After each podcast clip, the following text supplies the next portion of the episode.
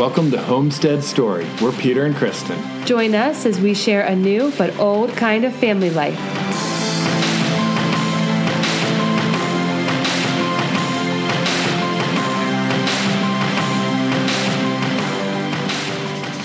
Hello, everyone. This is Peter and Kristen coming to you from our Maryland homestead. It's December and it is Christmas Eve.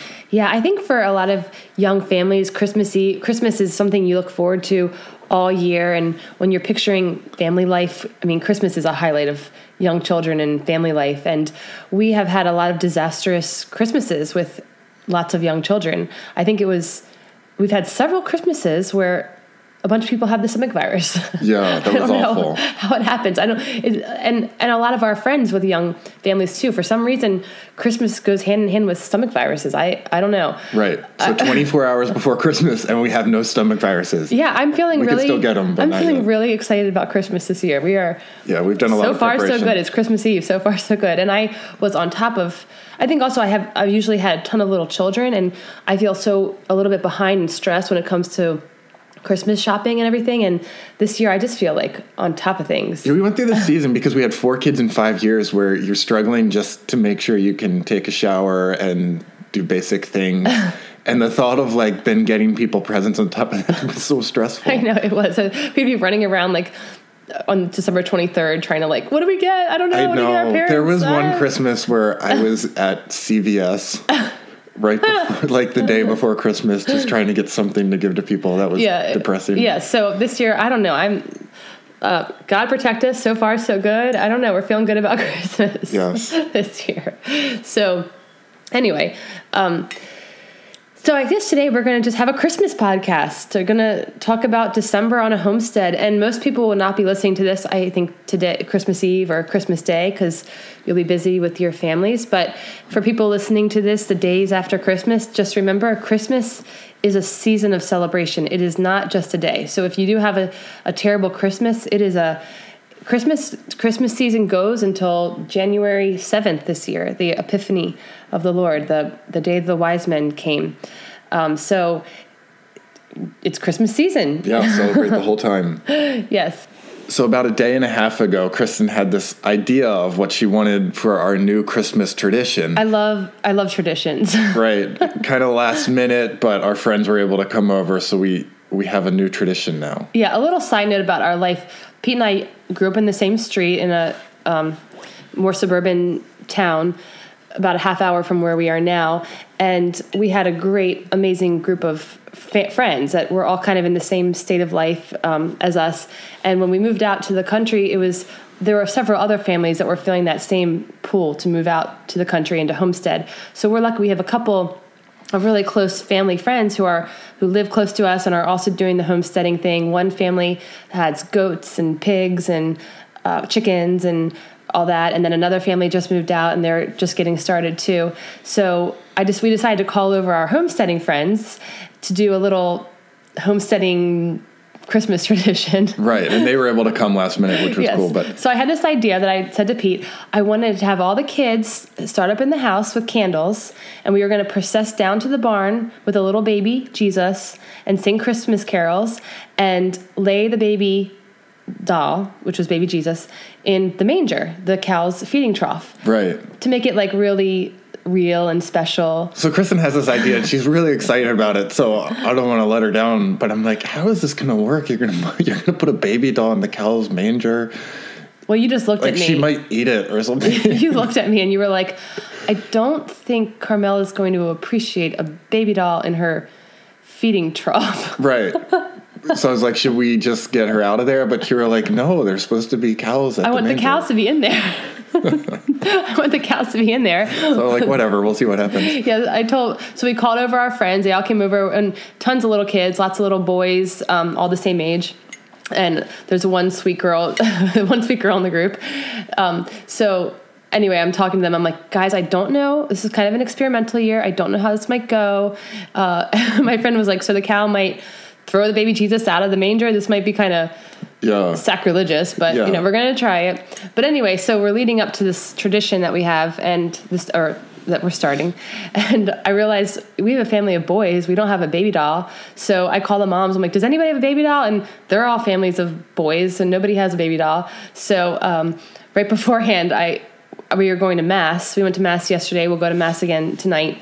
And um, we swung by the thrift store, and I like raced into the thrift store and um, grabbed this.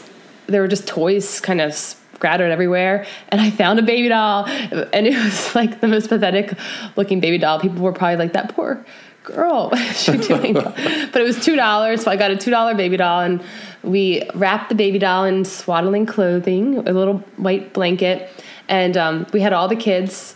We started the house. We read you know some scripture verses and then we we all processed down. It was it was the experimental year. We got outside. It was kind of rainy and all the candles immediately yeah they immediately out. went out. But pete had his guitar and pete was singing the christmas we were carols. Singing christmas carols but i was. I was playing my guitar which meant that i wasn't then available to take care of the cow.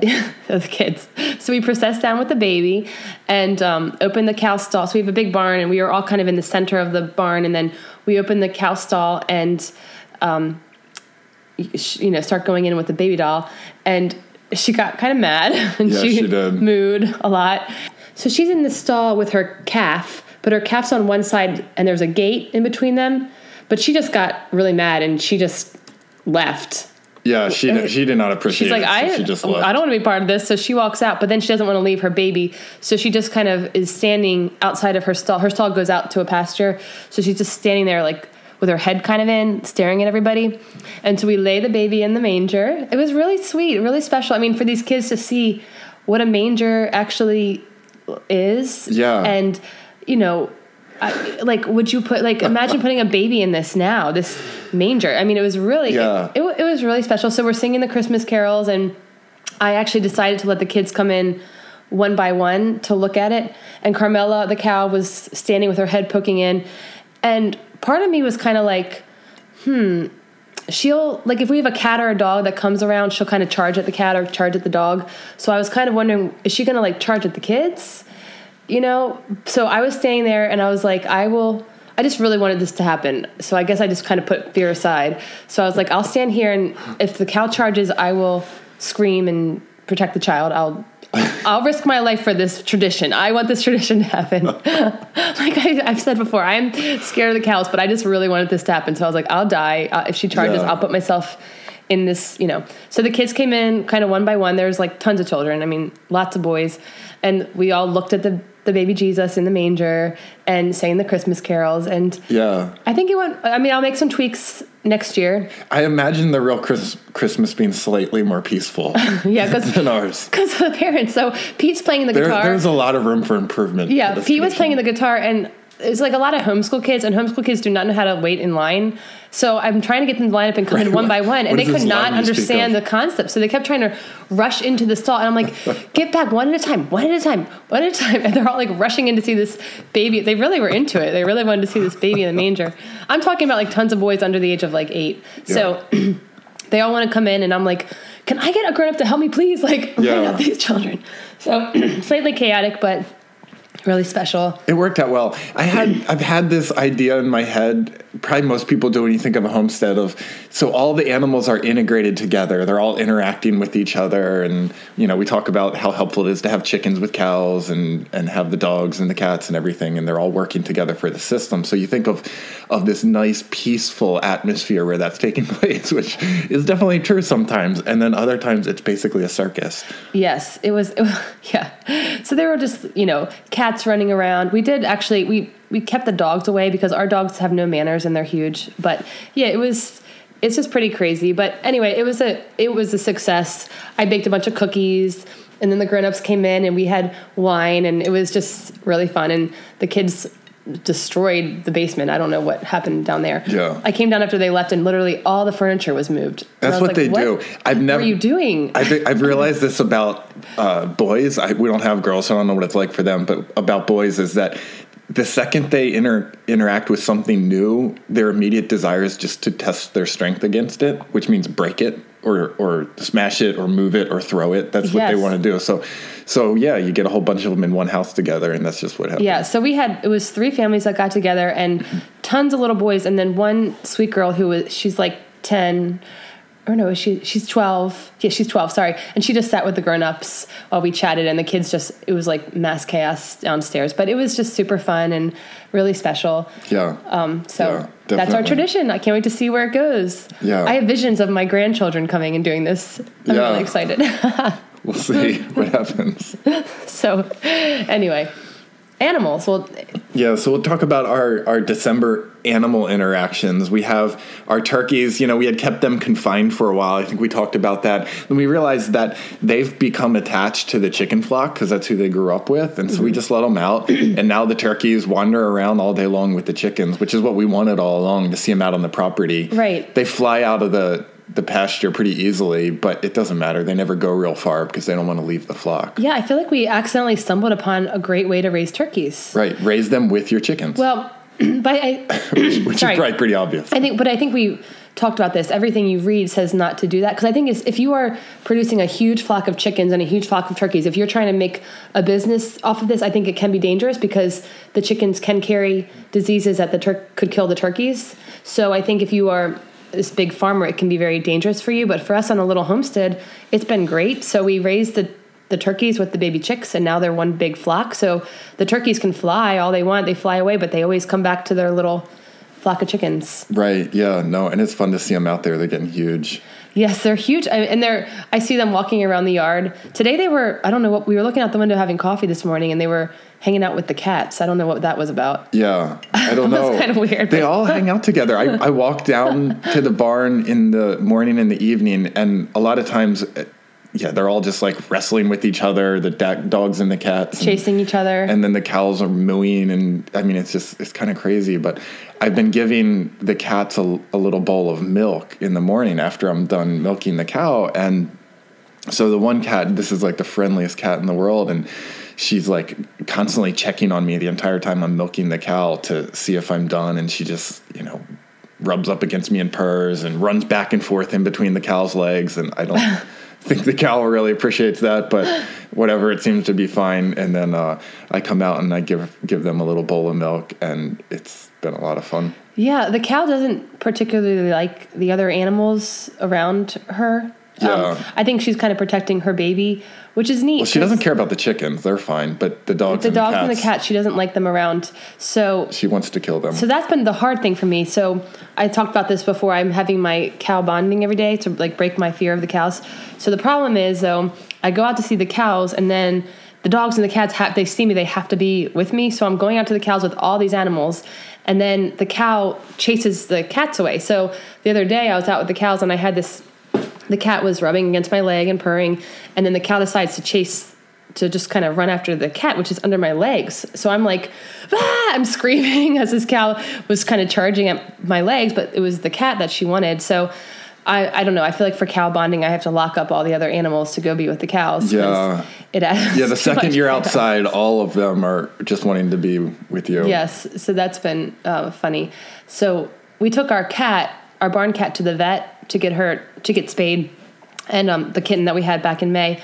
And I'm always a little bit nervous that they're gonna, because our area, the people are just funny about outdoor animals. I know that's not the case everywhere in the country, but um, I go to the vet and I'm like, she's just the most, she's the friendliest cat in the world. She's a barn cat, and they could not get over her. They so they they said that they couldn't get her heartbeat because she would not stop purring and just wanting to be pet. And then right when she woke up from her surgery, she was just purring and purring. And they were like, "We have never seen a more friendly cat." Yeah. So that's you Yeah, know she's terrific.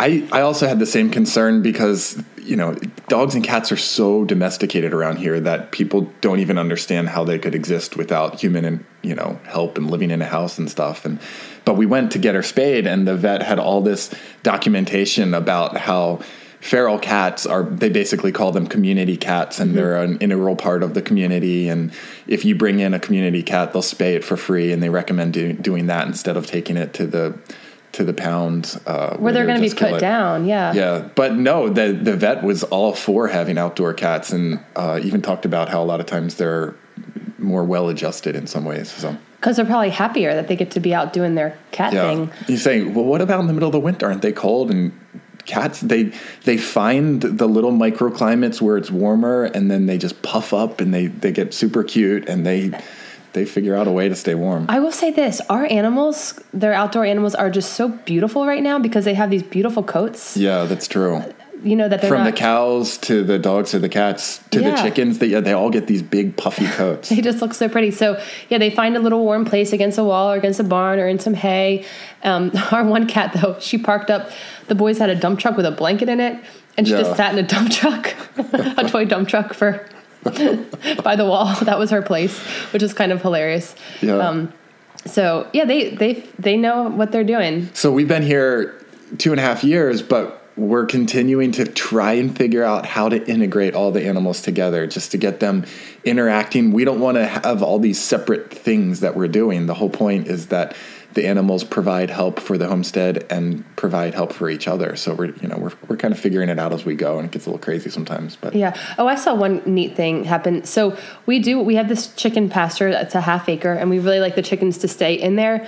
I mean, it's funny because I guess if you binge listen to our podcast, we've been podcasting for over a year now, and I think we're learning things. So things we might have said earlier on in the podcast might not be true now. I remember. I think last year we let our chickens go over the whole property and we found that that's not really good because they're really messing up the mulch and things like that. So now we like to keep them in a, a big chicken pasture, but they get out a lot. And a few of them getting out is fine, but sometimes if a lot of them get out, we don't like it. So we use our dog to herd them up, and he literally like holds them down with his little paw, and then we'll like pick them up and throw them back over, or he'll just chase them and they'll fly back over.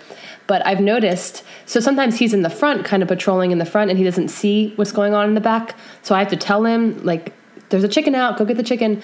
But lately I've been noticing when the turkeys and the chickens are out, if he's barking in the front about something, like if there's sorry to our neighbors, somebody walking by and he's barking, once the, the chickens and the turkeys hear the bark, they literally go running back into the pasture. Yeah. The turkeys are hilarious. Like Yeah, they'll they just are. take off running and then they'll jump back in. Yeah. So that's fun. it's fun to watch them run. They're Yes. so goofy looking. Oh, we had our first cows getting out, and keep in mind we live in a neighbor. We live on a farm. I, I say this a million times, um, but we live on a farm. We back to a huge forest, but then we also live on the edge of this neighborhood. So Right. So sometimes my brain doesn't work and I try and do basic things that would be super obvious and I just forget about them. But anyway, I was dropping some stuff off at the bar, and there's a separate driveway to get to it. And I, I opened up this big 14 foot tube gate, uh, metal tube gate, and took the car in there and dropped stuff off and then drove off. And we went to dinner at a friend's. House. We house. went to dinner at a friend's house. So we were gone for four or five hours. I just left the gate open. I, I didn't even think about it. We've never done it. that before in the, two, in the year and a half we've had cows. Right. So we get back and it's dark out, and I was going down to shut up the animals for the night, and I realized that the gate's open. I'm like, oh no. and uh, I have a whistle that I use to call the cows when I want them to come, and it's a specific whistle, a, a, a, a little, you know, three note tune that I whistle. So I did that, and sure enough, they just. You know, come walking back in from the outside From the neighborhood. from the neighborhood and they came right back in. I was like, oh my gosh. You know, all of our neighbors that live right next to us, I think, have our number, and we didn't get any phone calls. but- right. Uh, anyway, I shut the gate up and then went walking, and there's hoof prints like all over. They went they went for a walk through the woods and all through the neighbor's yard, and Oh my gosh. I was like, I can't believe it. People, the farmer had laughed when we had gotten the cow, and he was like, "You don't, you don't become a real, you know, cow person until you're." Till your cows get out. That's you know, it, it has to happen. So, Yeah, so that was the first time happening. Unfortunately, nothing happened. But then the UPS guy drove by yesterday delivering packages, and he said, "I saw your cows were out in the road Can you imagine ago." driving down like a neighborhood street and seeing a huge cow in the street? Like Yeah, not in Baltimore. for the UPS guy and like you know your random. I wonder how many people drove down the road and saw our cows in the street. Yeah. That was pretty funny. So the cows got out and no harm was done. Yes. Well- I let them out the next, uh, I or I was walking them through the yard the next day, and they just went right over to the gate. They were waiting for me to let them out into the street again. Oh my gosh! but yeah, our, our neighborhood is so funny because it's just such a mix of little farmettes and and then just like new houses. So I mean, I've seen sheep running loose that aren't our sheep. Obviously, we don't have sheep. I've seen sheep running loose. There was a pig running loose. We found goats running loose. Yeah. and it's just uh, so funny because it's just yeah throughout a neighborhood. So Yeah. it's pretty hilarious. Yeah. so anyway, you know. I told, and every time there's a loose animal, everybody thinks it's ours. But I'm like, if you see cows loose, that's us. We right, we don't do the pigs yet or the sheep, so no. or the goats. So back to December on the homestead. I had this question when we first started doing this because everybody has their summer gardens and you have tomatoes and you know cabbage and all kinds of Cucumbers. cucumbers and all this stuff. Was what did people eat in the winter? And I didn't know that. I didn't know the answer. That sounds stupid, but I was like, what did people eat in the winter? Yes. Before they had canning and refrigeration and all this kind of stuff, and I didn't know the answer. And so I started to learn a little bit at a time that there's all these foods that will store in winter Mm-hmm. quite well. And I wanted to be growing a lot of these because I don't want to just have a summer garden and then eat from the supermarket all winter. Mm-hmm. Right. And so we did a whole bunch of squash last year. That was the first thing, and that was really exciting. And we've when we planted pear and apple trees, I I got a lot of varieties that are really good keepers. So theoretically, they're going to keep all winter long, and we'll have those. And then this year we started with sweet potatoes, and now we have a crop of those. And we have plans for a big, huge root cellar in the basement. Right now, uh, we have uh, still a fairly large area that we can keep all of the squash and, the and now the sweet potatoes in the basement. And I've realized that a winter diet would become somewhat simpler. Like there's definitely less things than you can be eating all through the summer, but that there's there's still a lot of high quality, just good foods that you can have. And it's been it's been really satisfying to still have stuff that we've grown mm-hmm. on our property to eat in winter. so you know that you're getting a lot of real nutrients even in the winter. So it's been really so. I, we talked about this in another podcast. The hard things about homesteading.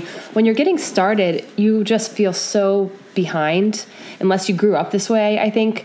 I think there will come a day where we're like we're living in abundance of all of our perennials and the things that we grew, but we're still coming into our third year, so a lot of our perennials aren't taking off quite yet. I think they. I think next year is going to be the year. Right. For trees, you're going to, you know, we bought them so they were already one year old. So we plant them, most of them bare root, and they, they kind of just get their roots established the 1st mm-hmm. year. And then the second year, they start to grow and they gain some size, but they're still really just getting established. And then we've noticed with trees, typically the third growing season is when they then just really start to take off and Right. do really well. Right. So, you know, in the beginning, when you first get your homestead, you're learning, you're making a lot of mistakes, a lot of your stuff doesn't work out, and it can be really discouraging because you have this vision of what it could be and you hear these stories of what it could be, but then you're still like, you don't have much to show for it. But I feel like this is the first December, really, where I feel like, wow, we're really living out homesteading. So for breakfast, I'm going downstairs into our little root cellar and grabbing a, a sweet potato and making some eggs. And I have this incredible orange breakfast of these orange yolks from our eggs. Yeah, you took a picture of it, and it's, that's really beautiful. it's this beautiful meal. Uh, yeah, these sweet potatoes that are just so nutritious. I mean, the sweet potatoes were a winner. My goodness, eating the greens, the sweet potato greens in the summer, and now eating the actual sweet potatoes. It's hard to remember what I said in previous podcasts, but I'm pretty sure I talked about how I did not like the sweet potatoes. Well, most of the time when people make sweet potatoes, they mash them up and then dump a ton of sugar on them. Right, well, it's not healthy anymore. I figured out how to like them. I I figured out a way to cook them. So now I become friends to the sweet potatoes. I love them now. How do you cook them? I fry them up like I would regular red potatoes, which I love. Just fry them up in olive oil and salt and pepper. And sometimes I'll throw in red potatoes with Yeah, they're so good. Yeah, they really now I really like them. And then for lunch, you know, I have my own yogurt from our cow, and uh, you know, I make the granola. We're not really growing oats yet, but hey, maybe someday we'll.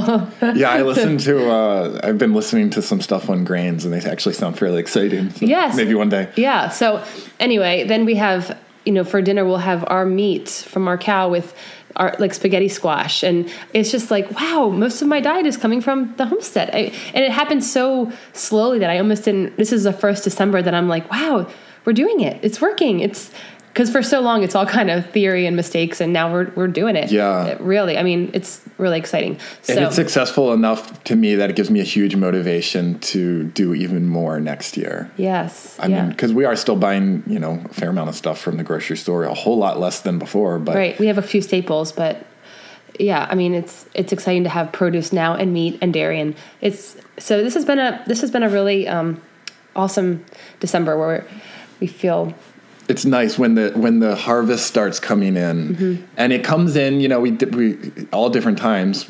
get the cow all at once and you get the eggs after doing chickens for a while that's very satisfying but when the when the abundance of the harvest starts coming in it makes it really feel worthwhile and Mm-hmm. and the food feels so quality Yes. it feels so substantial eating it it's it's a lot of it's very simple but it just feels very healthy and quality and if, in, if anything that then starts to make a lot of the food that's available in our modernized world seem less appetizing Oh, things yeah. that i would have really liked before don't seem they feel more fake Yeah. uh, when when compared to a, a substantial food So when I would walk through the grocery store, I would not grab sweet potatoes. I would grab like, oh, I want strawberries and I don't know, bananas. I don't know. I, I don't know. I would not go for sweet potatoes. But now I go to the store and I that just that's not what I want anymore. I look at, but I grab my sweet potato and I you know cut it up and cook it and eat it with the eggs. And it's just eating is such a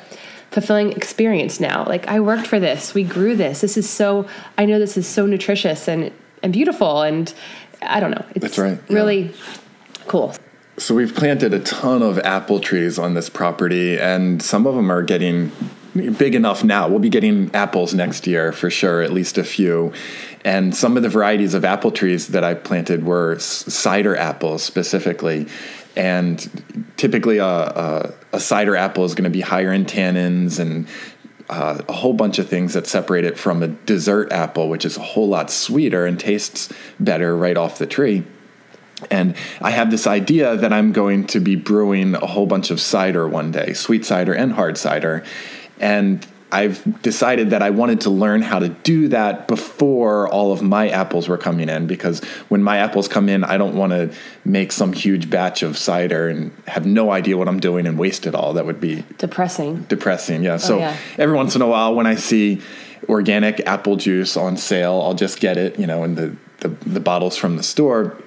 And I've been brewing, I've probably done, I don't know, five or six or seven batches now of cider that was terrible. Oh my gosh. He made me take I took a sip out of it and I spit it out and I was like, that is the most disgusting thing. I'm not we're not picky eaters, but that that is wrong. Something is wrong with that. yeah, I would choke it down just to force myself. But He, he just he's like, I made it. I'm gonna drink it. So he's drinking this like I'm like, are you gonna die? I mean that's No. there's something wrong with that. It's disgusting. So one of the th- reasons it was it's been hard for me is I decided that I was going to brew cider the simplest way possible. And Right. you can look up how to do that. There's a bunch of, you know, just look up simple cider and it's it's very easy. But Oh yeah, let me explain this a little bit. So Pete could you could make cider very easily if you like had all, if you did all the right contraptions and all the right whatevers. like a lot of people get very technical about it, and that's not what I'm going way. for. Right. Yeah, I'm not going for the world's best cider in the world. I just want something that'll be good, and I don't want to put a huge amount of effort into it. I figured if if Thomas Jefferson could brew cider in his day, Yes. then I should be able to do it without massive amount of technology or chemicals or Right. all these different additives that people put in. And if you did all that, you could make it easily. That's that's why it's been bad. You're trying to figure out the right way to do it without all the extra stuff. Yeah, and I I've been pretty. I have not tried very hard either. I just figured I'd learn slow over time, but Yeah, we had an argument about that because I was like, "Why don't you just really read the instructions and follow the instructions?" And you're like, "I want to just figure out how to do this." simple." Yeah, and my answer was if I'm going to do this the hard way, I'm not going to do it. Mm-hmm. So I'm either going to do it very easy or it's not going to happen. So I might as well just try it. And certain things I feel like you can learn a little bit over time, and failure is as good a teacher as anything. So I failed. but I the last some of your batch. Kristen had some and liked it. Yeah. She's think, the test. I think I really wanted a drink, and I was like, "All right, I'll I'll have your cider." And then I drank it, and I was like, "What has happened? this tastes good. What?" Because I think it was you've been doing it for a year, maybe.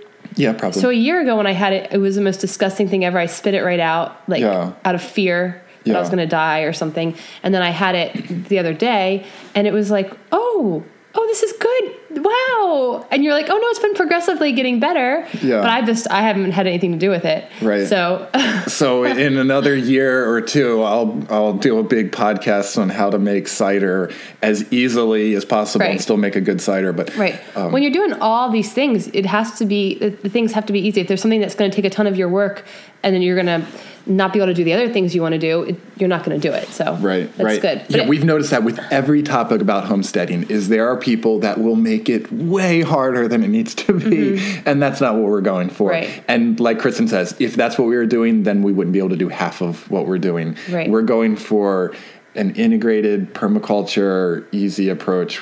Um, right, cut out as many things as possible and still have a really quality product. right. And then we're not stressing about it. Yeah, but I was just I was so surprised when I tasted that cider and it was good. So Yeah, it's coming exciting, along. exciting. Yes. Um, so I want to talk a little bit about homeschooling in December, uh, Christmas homesteading. So we're this our theme is December, Christmas time, and um, the little different aspects of our life this past month. But homeschooling has been really fun.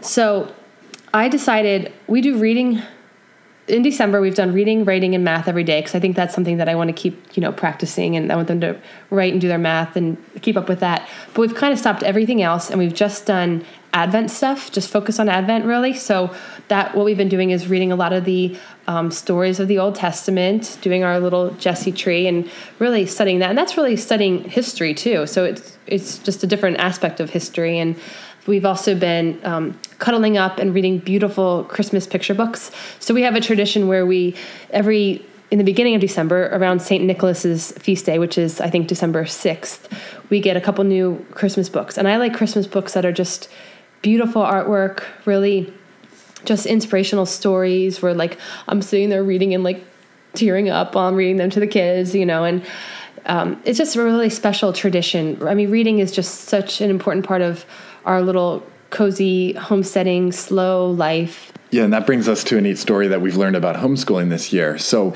people's brains are as diverse as every other part of human beings, and mm-hmm. Something that's very logical and obvious, but is also being discovered through studies in psychology now is that everybody learns vastly different. There's all these different ways of taking in information, and people are more naturally inclined to one or two or three ways, and not so inclined to one or two or three ways. Right. And so, one of our goals as homesteading parents is to figure out how our kids learn. And it's going to be mm-hmm. very different from each other, mm-hmm. more than likely. Mm-hmm.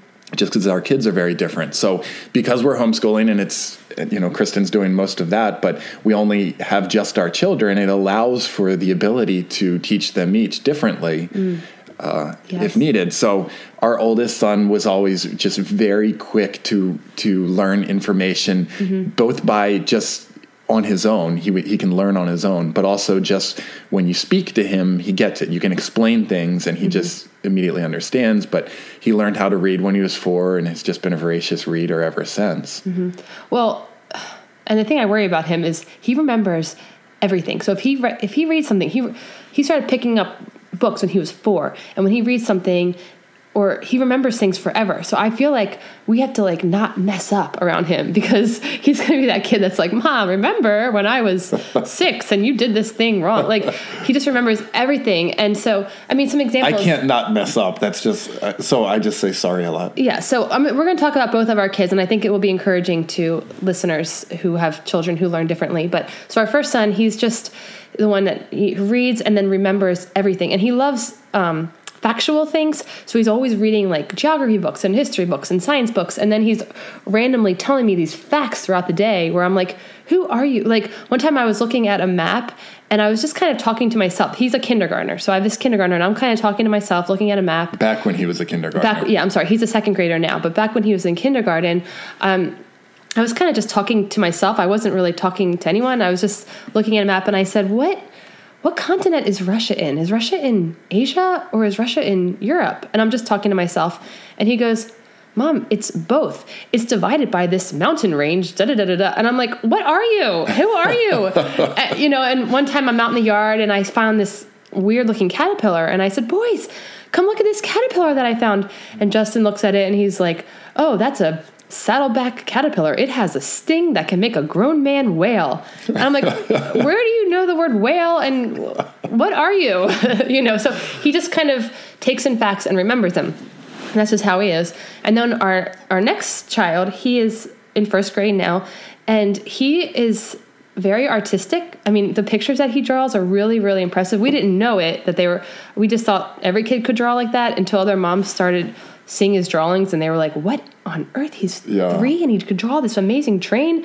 And now we have our other three year old who like draws a sort of circle and comes running to us and is like, Like, wow. look, look, and I'm like, wow, it's amazing, wow, it's a circle that's not even a Misshaped good circle. circle. you know. But anyway, so um, so our, our our second son is a, an excellent artist, but I can try to teach him something over and over and over again, and he does not remember it. So, for example, we'll be learning, we'll be doing geography, and I'll be like, I'm going to be an amazing teacher today. You know, we're learning about Paris, France. I went to Paris. We're going to, I'll show you pictures. Like, we have this, we learn about different um, countries and continents, and then we have these little landmarks that you learn about that are fun for the kids. So, for example, we'll be learning about Paris and they'll learn about the Eiffel Tower. And so we'll watch YouTube videos all about facts about the Eiffel Tower and we will color in the Eiffel Tower and we'll, you know, I'll tell them over and over again about Paris, France.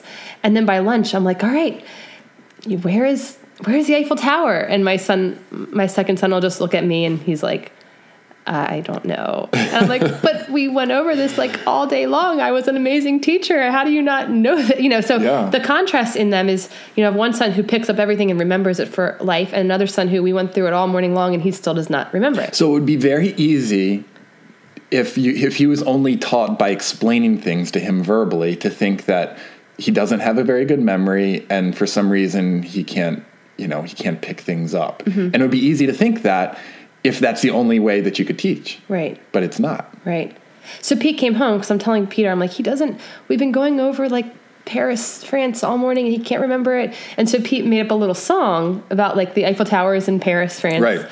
And The Eiffel Tower is in Paris, France. Yeah, and he I taught it. him this song, right? That's that's pretty simple. right. Worked. And then he picked it up and then he could remember things. You're So like- because we noticed, you know, he loves music, he loves listening to music, so why not incorporate information into music? And as soon as that happened, for whatever reason, his brain picks it up and retains it. I think that um, spoken word and, and song come from, I, I haven't really researched it yet. I need to, but I'm, I think they might come from different parts of the brain or Right, something. So right.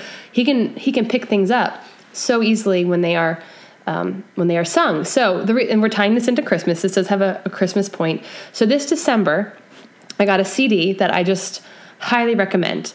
It's called um, Behold the Lamb of God by Andrew Peterson. And it's a CD, it's like an Advent slash Christmas CD where he, it's perfect for Advent because Andrew Peterson, the musician on the, the CD, he goes through some Old Testament songs or just songs kind of that are really beautiful um, about stories of the Old Testament or um, Yeah, he's naturally a storyteller in- Isaiah. in the way that he, he does his music. Yeah, it's like a story being told through the CD Mm-hmm. of you know salvation history and preparing you for the coming of of the Savior. So we're listening to the CD, and I'm not kidding you. There's a fun song on the CD called um, Matthew's Beg- Matthew's Begots, I guess is what it is. Okay. Um, by Andrew Peterson, and it's a fun song that basically takes Matthew's the genealogy of Jesus, and he sings the genealogy of Jesus, and our six year old learned it, the whole genealogy of Jesus in two weeks of you know listening to the CD from time to time. Right. He picked it up. So this kid who can't remember things like the Eiffel Tower is in Paris, France, can learn all these random old names from the Old Testament, the lineage of Jesus in two weeks. so cool. I mean, so if you have a kid who you have a hard, who has a hard time learning, just and you're like, I don't know how I'd homeschool this kid. I mean, there are just so many different ways where you can learn. I mean, it's Yeah. amazing that this kid picked up this this genealogy of Jesus at six years old, and he wants to sing it for everyone. So Yes. we have this for you And today. it's very good. You're going to love it. yeah, it's really fun. Okay, so we've brought John Paul in here to sing. Say hi, John Paul. Hey, John Paul, how old are you? six years old? All right. Are you ready to do your song? Yep. All right, take it away. Abraham had Isaac, Isaac he had Jacob, Jacob he had Judah and his kin. Then Perez and Zerah came for Judah's woman Tamar. Perez the brethren up and then came Aaron and Aminadab, then Nahshon who was then the dad of Solomon. Rahab fought for Boaz. Ruchi married Boaz, who had Obed, who had Jesse. Jesse, he had David, who we know as king. David and Solomon by Debbie's wife. Solomon, well, you all know, and he had good old Rehoboam, and followed by Bajan, who had Asa. Asa had Josphat, and Joram had Uzziah. Jotham then had Hezekiah. Followed by Massa, who had Amos, Amen, was fathered of a good boy named Josiah who grandfather Joachim, who caused the Babylonian captivity because he was a liar. Then he had Shealtiel, who began to rebel, who had Abiata, had Eliakim, Eliakim had who had Zadok, who had Achan, Achan was the father of Eliah. Then he had Eliezer, who had Nathan, who had Jacob. Listen very closely, I don't want to sing this twice. Jacob was the father of Joseph, husband to Mary, mother of Christ. You're so awesome. done. High five. You are Good job. so awesome. That was John Paul, who knows the entire genealogy of Jesus. Yes, and so next time, for those of you who are not Catholic, if if you hear someone say that Catholics don't know the Bible, you can say, "Well, actually, I know a six-year-old who knows Matthew's genealogy of Jesus." Very so good. That, right. thanks, John Paul. You're awesome. Good job. Um, so that's thanks to Andrew Peterson. Uh, his "Behold the Lamb of God" CD. I highly recommend it for you for next December Definitely. for sure. All right, so we're going to go have some Christmas Eve fun with our family. Uh, we wish you a Merry Christmas season and a Happy New Year. Yes, Merry Christmas from our homestead to yours. Bye bye.